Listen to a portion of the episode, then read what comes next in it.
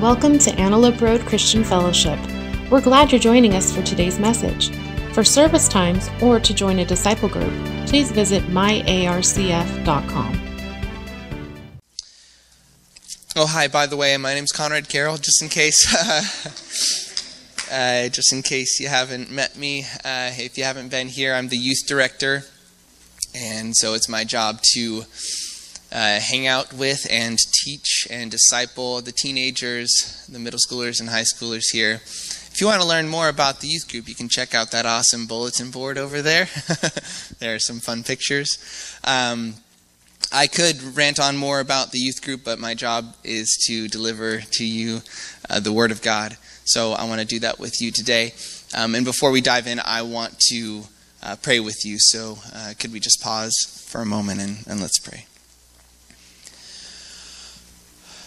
Lord God, I I just want to thank you, Lord, for how you bless us, God. Um, man, this is so silly, but I this morning I was waking up and I just felt so cold, and I was getting in my car and it was freezing, and, and I just felt so bitter, and and then God to to see people um, sitting on the streets. Uh, against the side of a building, knowing that that's where they slept. God, I just.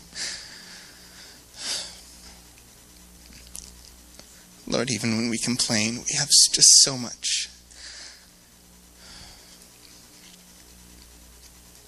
So, God, I just pray that today you would just shape our hearts, God. Lord, there are many of us here who have devoted our lives to you, God. We have recognized you as our King. God, that you call the shots in our life. God, we've recognized you as our Savior, that we were we were dead, we were lost, and you saved us, Lord. And you keep saving us. And God, I ask that today,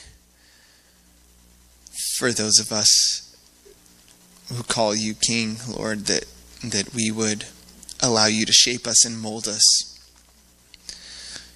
into who you are designing us to be, who you have designed us to be, and who um, you desire us to be, Lord.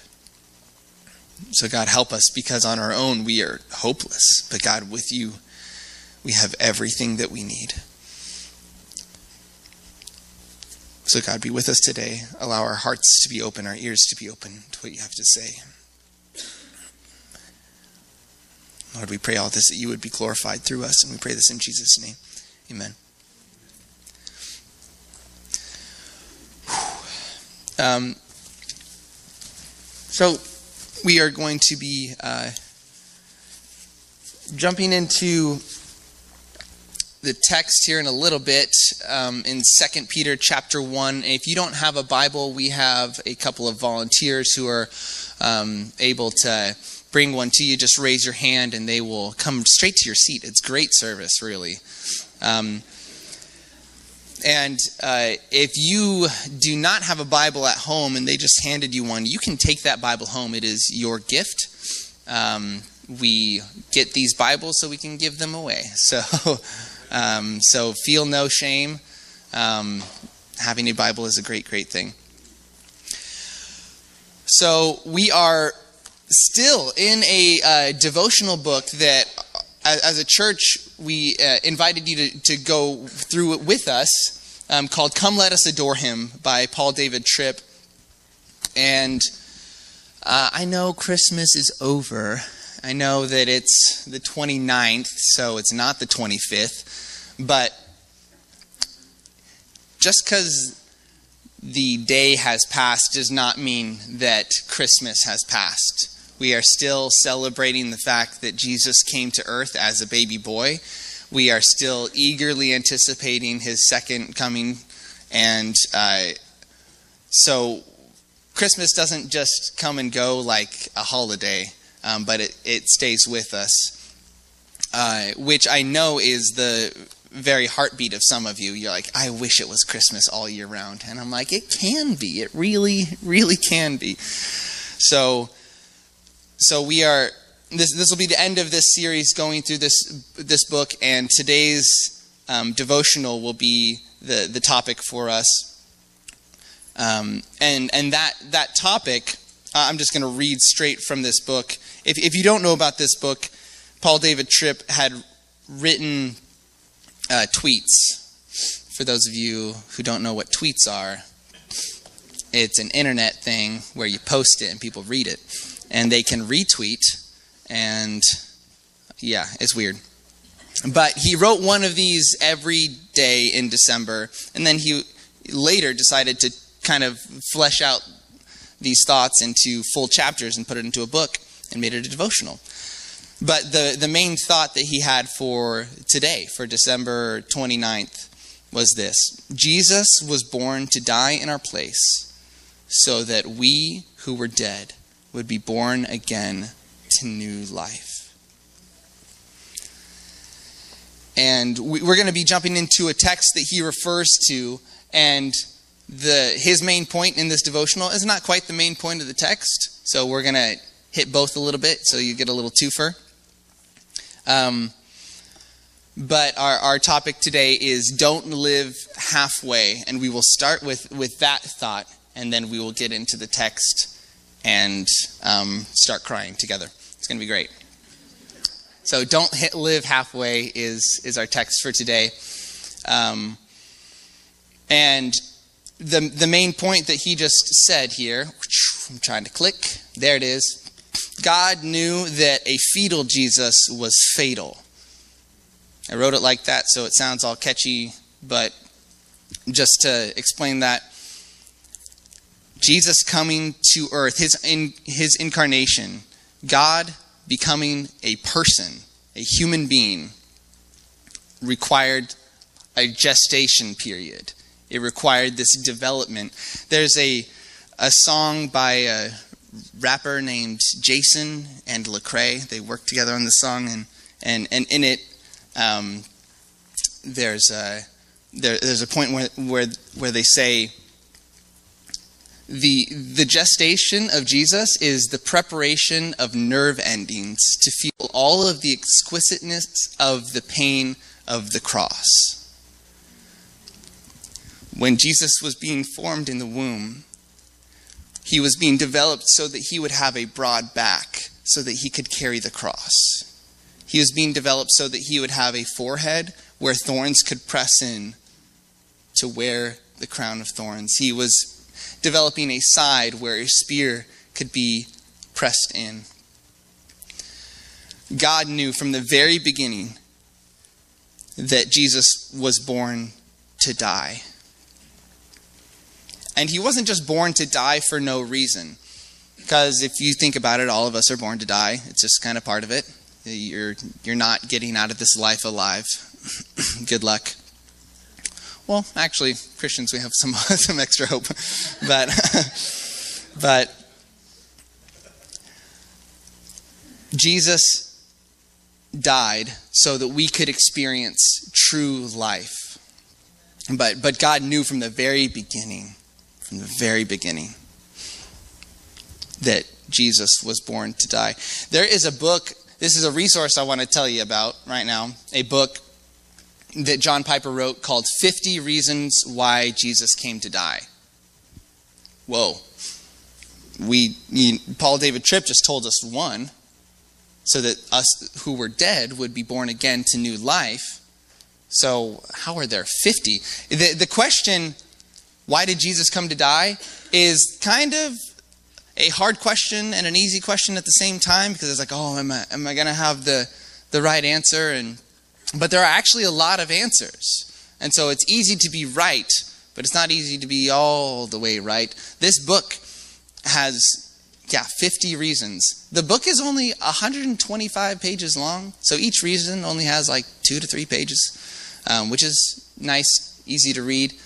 Um, and it's free online. That's why I'm telling you about it. If you go on their website, if you go on desiringgod.com, you can get this this for free. But here, like, it's insane. Just looking at this list, even just looking at the table of contents, is like a knife into your heart. Just wow, man, Jesus came to die. So when we look, when just looking at a couple of these for why Jesus came to die so that we could live, There, there are some that, that say um, to free us from the futility of our ancestry.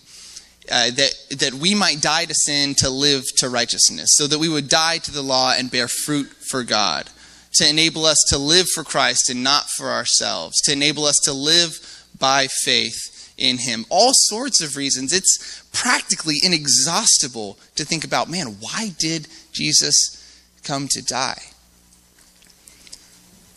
One thing's for sure is that He had you in mind when He was on that cross. He was thinking about you.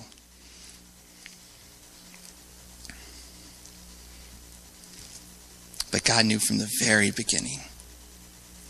He was thinking about all these things long before John Piper was thinking about these things, long before John Piper was alive, and that was a long time ago. Because he's old.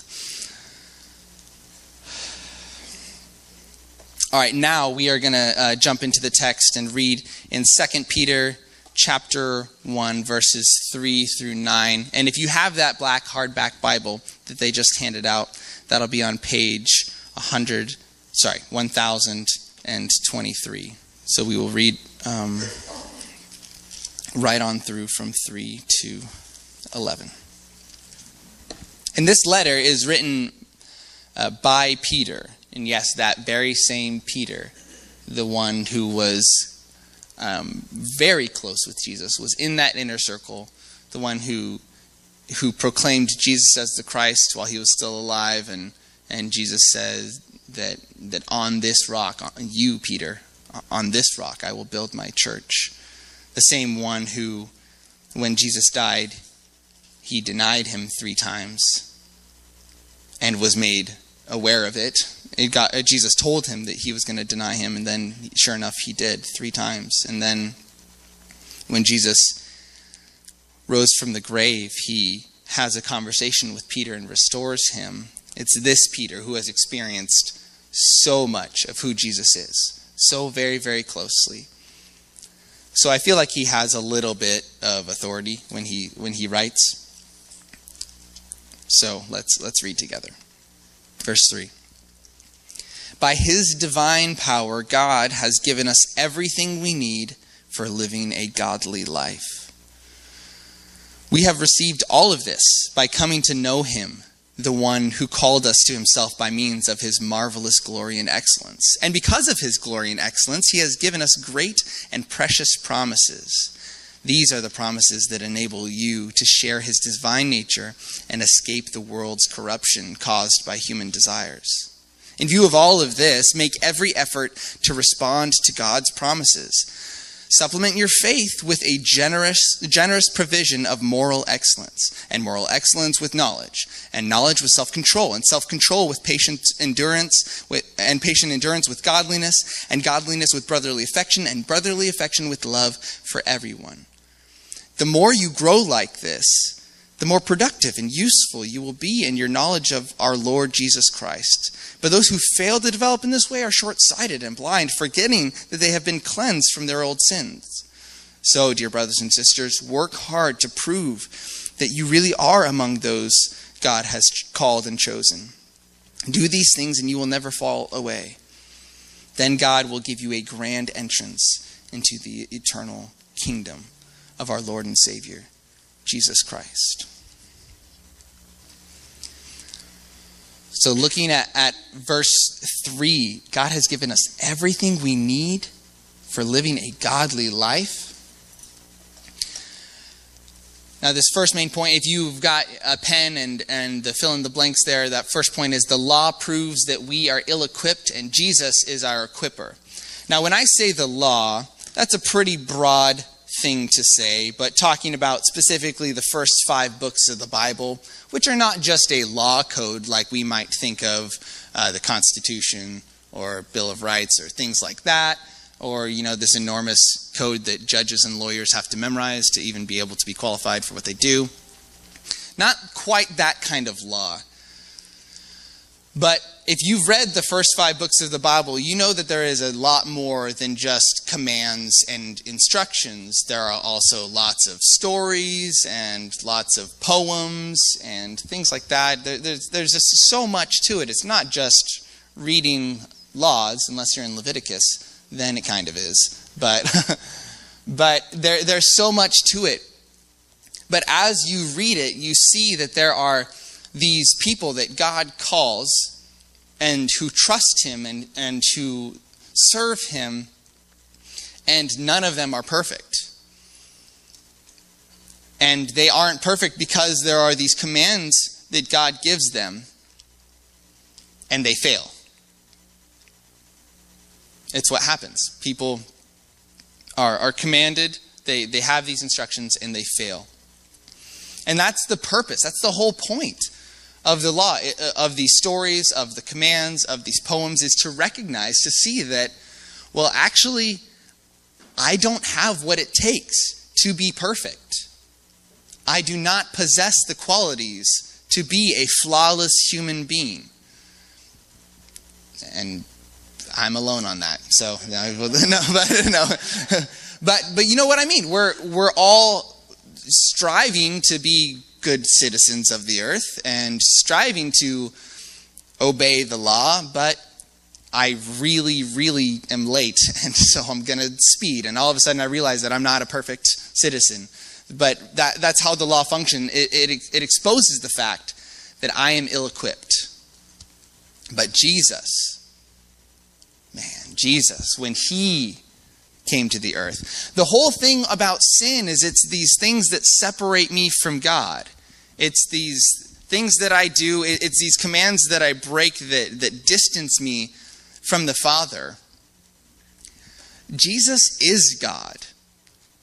It's literally impossible from, for him to be separated. It's just not there except for when he bears our sin on the cross. That's the only time when the Father turns his face away. But, but there is this intimate connection that Jesus has where he is sinless. People get on Jesus' case because he works on the Sabbath, and it's like, you're not supposed to work on the Sabbath. And Jesus is just like, you guys don't get it. You guys think you're supposed to be lazy on the Sabbath, and I'm just trying to get you to rest in the fact that your Father takes care of you. And you guys can't even do that, but I'm resting in the fact that the Father takes care of me. And yes, I am going to harvest some grain to feed me and my disciples. Yeah, I'm going to do that, okay? Yes, I am going to heal this person. Are you mad at me that I healed them on the Sabbath? Oh, like they, they get all mad at him. Oh, because you, you didn't follow the law. You broke the law. No, Jesus didn't break the law. Jesus was sinless. Jesus was in perfect peace with his Father. In his perfection, he has the freedom, the ability to equip us to be like that. It's almost scary. It's, om- it's almost too much to say, are, are you serious? I could be like that? I could be, oh man, that's a lot of responsibility to, to be perfect, to be able to follow all of that, to be, oh, I don't know. I don't know if I can take that. But, but Jesus does it in his power. And if we would lean into Him, if we would allow His Holy Spirit to direct us, we can be in that same perfect peace with our Father. He equips us. And that's what it says here in verse 3 God has given us everything we need for living a godly life. Everything. Everything. Everything. I would just keep saying it because I mean everything. If you ever feel ill equipped, I'm just going to say it's not Jesus' fault. Jesus has given us everything we need to live a godly life.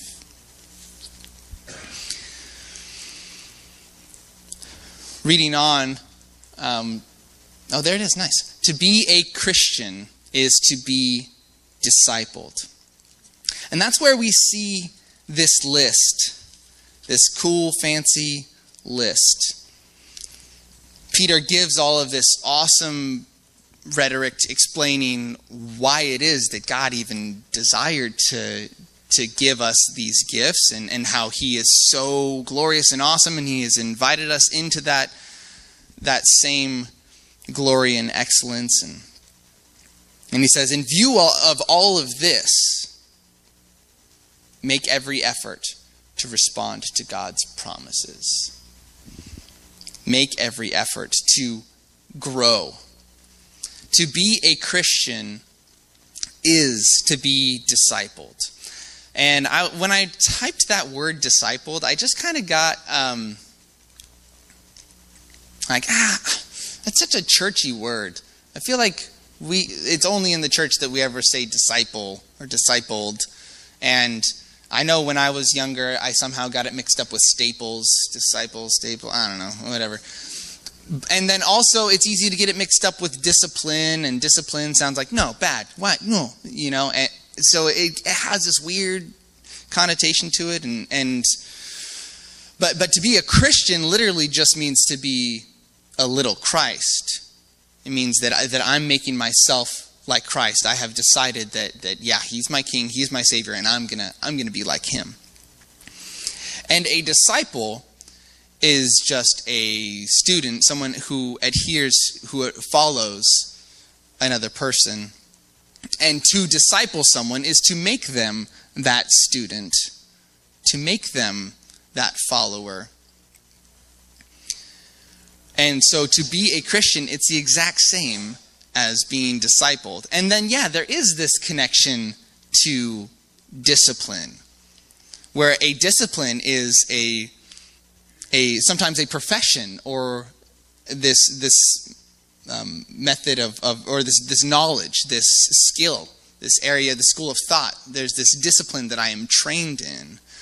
There is a or, or another definition of uh, a discipline is something that I do to myself. A self discipline. It's a or it's a regiment. It's something that I hold to, and that is vital in the life of a disciple so I sometimes when I write it like this, I'm like, eh, I don't know if that even works. So I have a different way that I, I wrote it on there. The next slide, boom, equal sign. If you like math, boom. To be a Christian is to be discipled. Nice and simple. But this this development of characters, I, I don't know about you, but this list is so easy to just read and say, okay, check, check, check, got it, okay, boom, got it, boom, I'm done. But he says, make every effort to respond to God's promises. Supplement your faith with generous provision. He, he's saying, build these on top of each other, ever increasing. Keep it going. And in verse 8, he says, The more you grow like this, the more productive and useful you will be in your knowledge of our Lord Jesus Christ.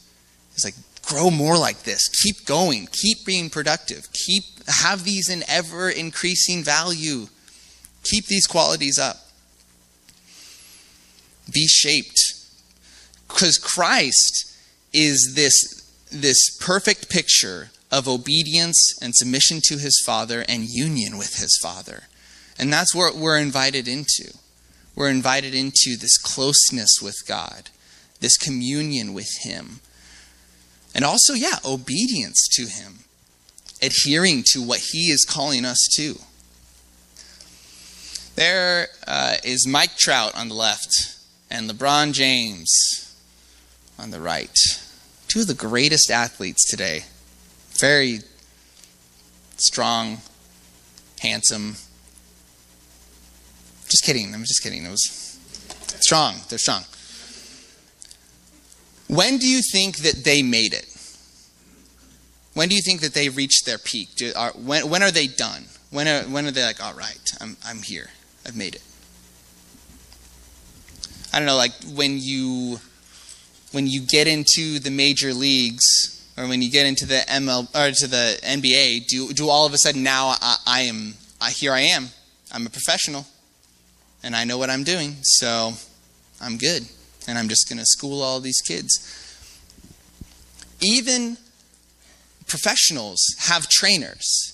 Even professionals have coaches, managers, people who help develop them and say, yes, you LeBron, you are tall and strong, and hardly anyone can beat you, unless you're the Clippers, where he probably played his worst basketball ever on Christmas Day.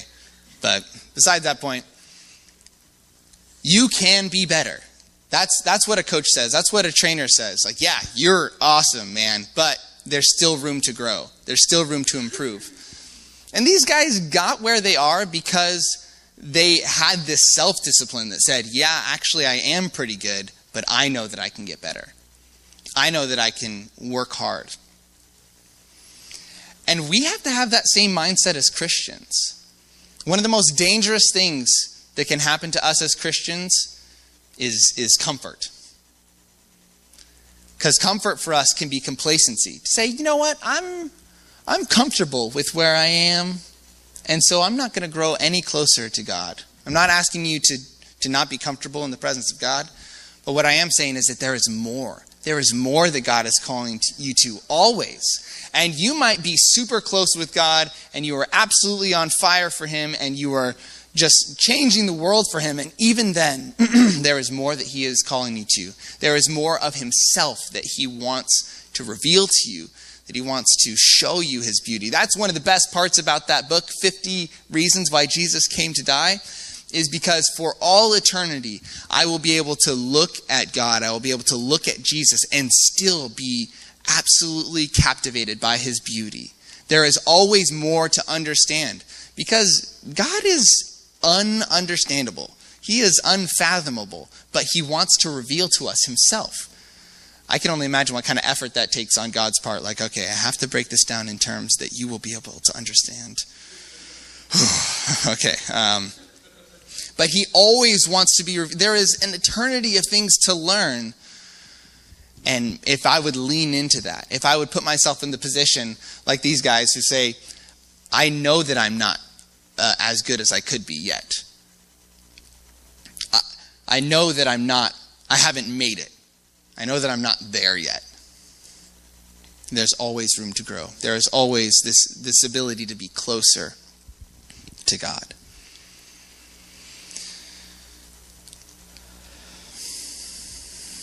And as Christians,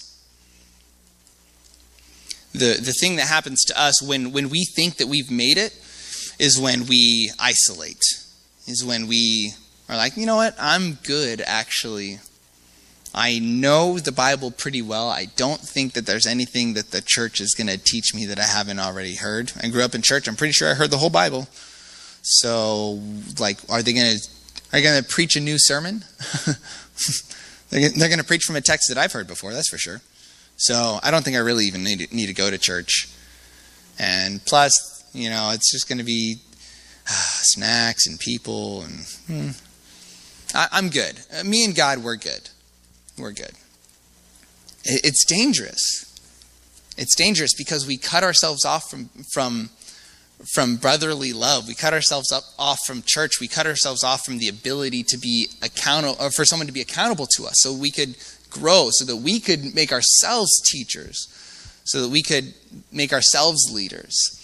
Um, that was kind of a weird, weird way to say that. God is going to be the one who shapes us and forms us into teachers and leaders. Don't don't establish yourself as one. um, and on that note, join a disciple group. I'm telling you right now, that's one of the main points of this text. Join a disciple group. Because right there in the, in the beginning of verse 5, it says, In view of all this, make every effort to respond to God's promises. And, and then what he continues to say is, add to your faith patience, or sorry, uh, add to your faith a general, generous provision of moral excellence, and add to your moral excellence knowledge, and add and add and add and add. So sign-ups are on the back table over there. Join our disciple group. Because um, a disciple group is a place where, one, there's food, which is good. And then there's 40 minutes of teaching, 40 minutes of prayer. And when you have time to, to teach, to op- open God's Word, and then time to talk to other people who are also human and have problems, and you get to tell them about your problems, and they get to tell you, you about theirs, and then you get to pray for each other. That is that is one of the most sacred things that God has for us on this on this earth. First of all, I realize that I don't have to be perfect, which sometimes is a shock to people. It's like, wait, you mean I can be a Christian and I don't have to be perfect? I don't have to be flawless. I can I can actually sin will happen in my life and and I can grow past it and, and God will forgive me and people will forgive me. So disciple groups are, are one of the ways that we have tons of room to grow. Community, having that accountability, having friends who truly care for you, who want to see you grow, it's really, really important. Really, really important.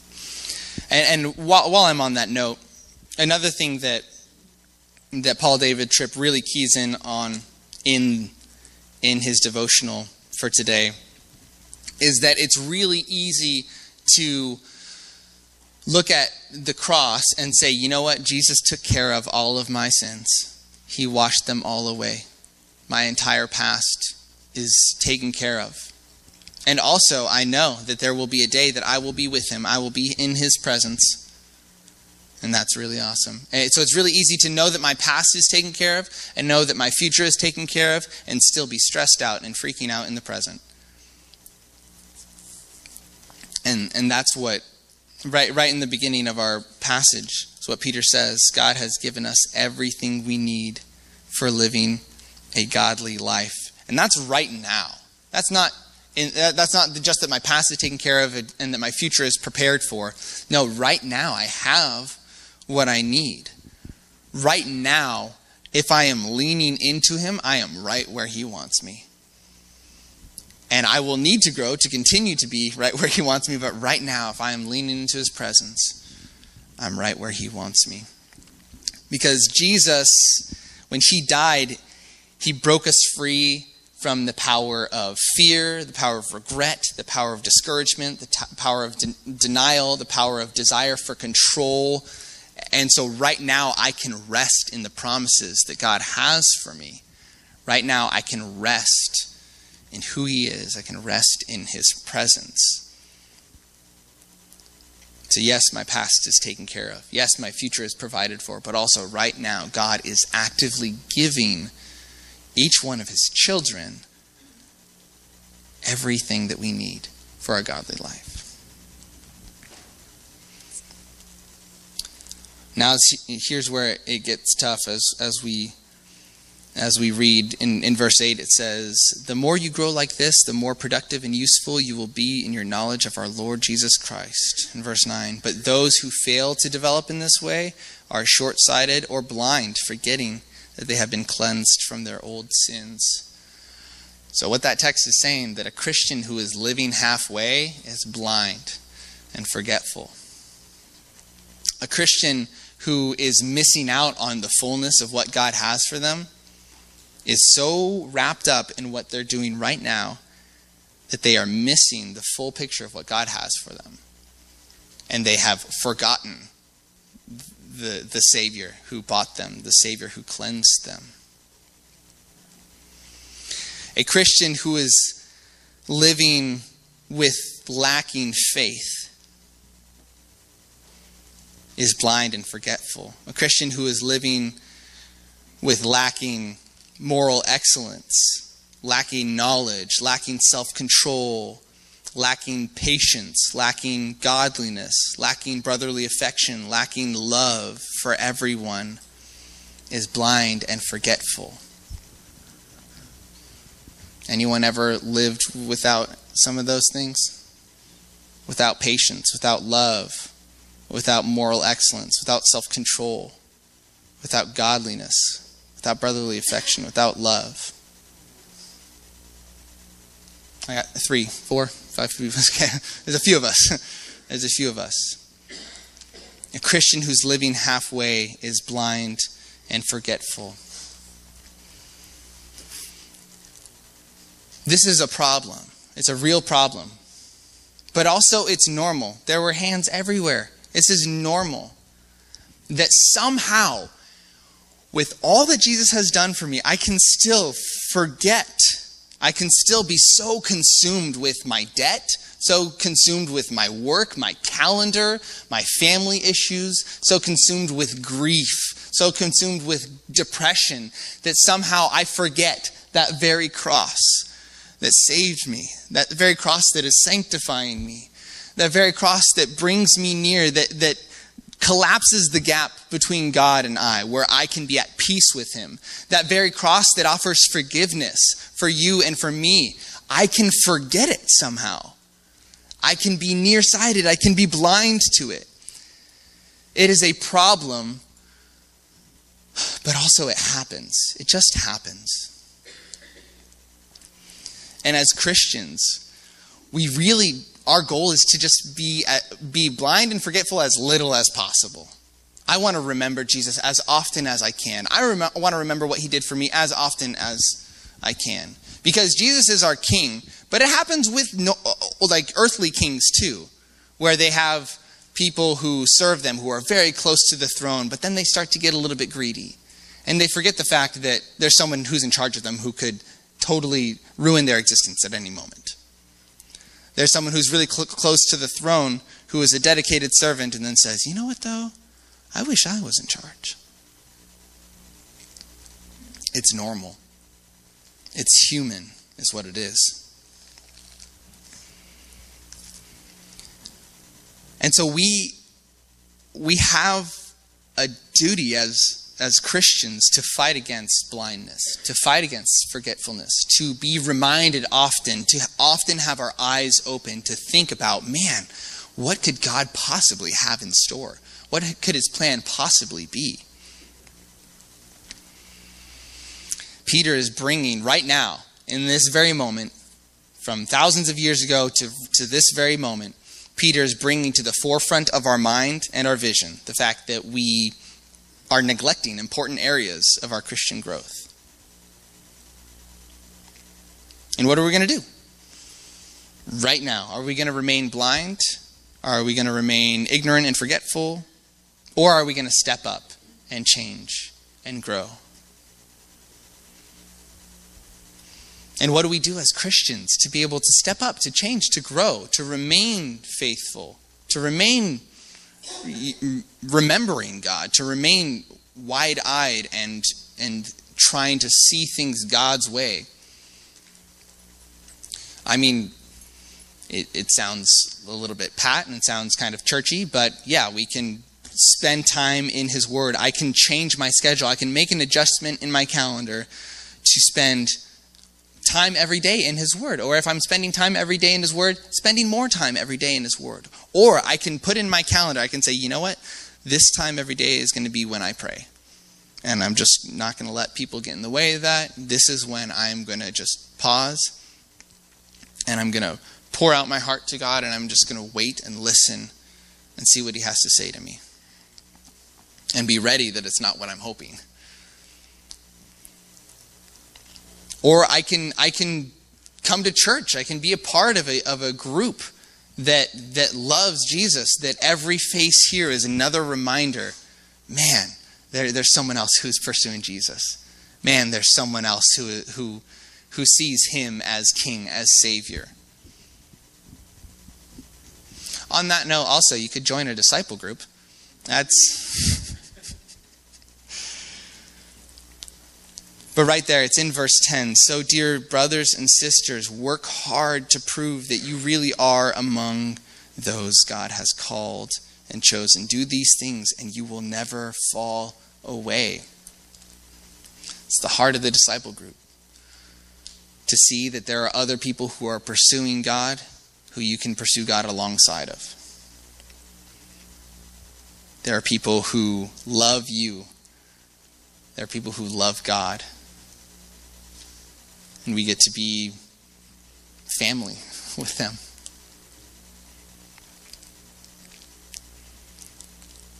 So if you're a Christian, you have you have a challenge, you have an opportunity. You've been reminded, you've been made aware again of the great love that God has for us. We've been made aware again of some of our failures, some of our flaws, and we have an opportunity to step up and just say, "You know what? I'm not going to just say that my life right now is good. I'm not going to say that the amount that I am pursuing God right now is good. I'm going to lean in and say, I need more. And you know what? I sort of envy young Christians right now, Christians who, who are new to the faith, I sort of envy you because, you know, you're just starting to get your life focused around God and you're looking at every area of your life and you're like, man, yeah, I, I could pretty much get rid of this altogether and spend all that time pursuing God. Oh man, yeah, I don't know how that's glorifying God right now. I'm just, I'm gonna, man, I'm gonna spend more time in prayer. It's tougher for for Christians who have been Christian a long time because it's like, man, what do I adjust? What do I do? I've thought I pretty much have this figured out. But man, I'm challenging you. I don't have this figured out. You don't have this figured out. We, we, we have another step to take. Don't be so comfortable that there's not any more steps to take closer to God. So you have a challenge. You have a challenge. What are you going to do? And if you're not a Christian, count the cost. You've heard a pretty harsh message, maybe, towards Christians, or at least very much like analyze your life and try to fix stuff. Um, not from me, no, no, no, from Peter. it was Peter who said it. And that's what this entire book is filled with. Greg was mentioning it earlier. When you are a Christian, you are made, you are adopted into God's family. You are made a part of His kingdom. That um, just some church history. Uh, if you're not Jewish, you, you actually should not be in God's family. If you are not from a very particular group of people, like that, that was God's chosen people. But yet, God made a way, He made a provision for us to be able to adopt us in, which was His heart from the very beginning. Man, it's just amazing. Oh, man. God's so good. But if you are not a Christian, or if you are not Jewish, then you have been adopted into a family, and that family's name is Israel. Israel. Israel is the name that's given to Jacob when he wrestles with God. He's caught in this wrestling match with God and he doesn't realize it. He's like, he just, I don't know, it's a weird story. The Bible's kind of weird. But he's wrestling with him and God's like, all right, dude, whatever. This has been weird, but like, let go of me. And, and Jacob says, I will not let go of you, me, let go of you until you bless me. And he's like, okay. And he touches his hip so that he's always got this limp or something. I don't know. And and then they let go and he says, "I'm going to change your name. Your name's no longer going to be Jacob, which means deceiver and slippery one. Instead, your name's going to be Israel, which means wrestles with God. And that name is what now is the name that every person in that nation bears, every person in that tribe, that whole family bears. There's a country that is named Wrestles with God. That is the name that we bear when we join the family of faith.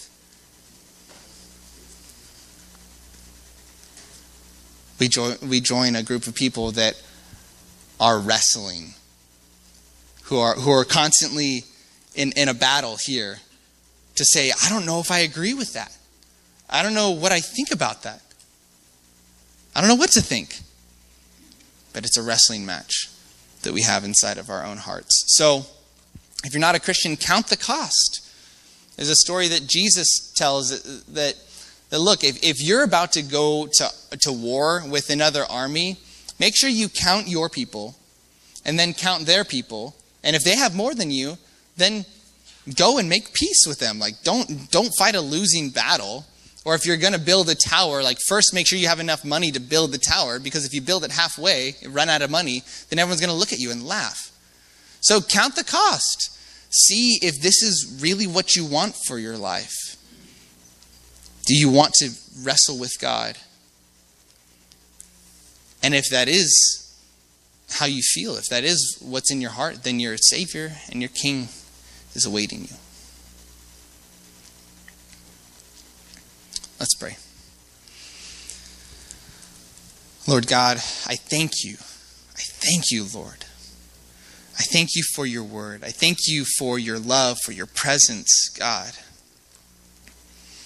God, I pray for everyone, Lord, that there are many who who are just enraptured with you, who are just captivated by your beauty, Lord, who have made a decision to say, You are my King.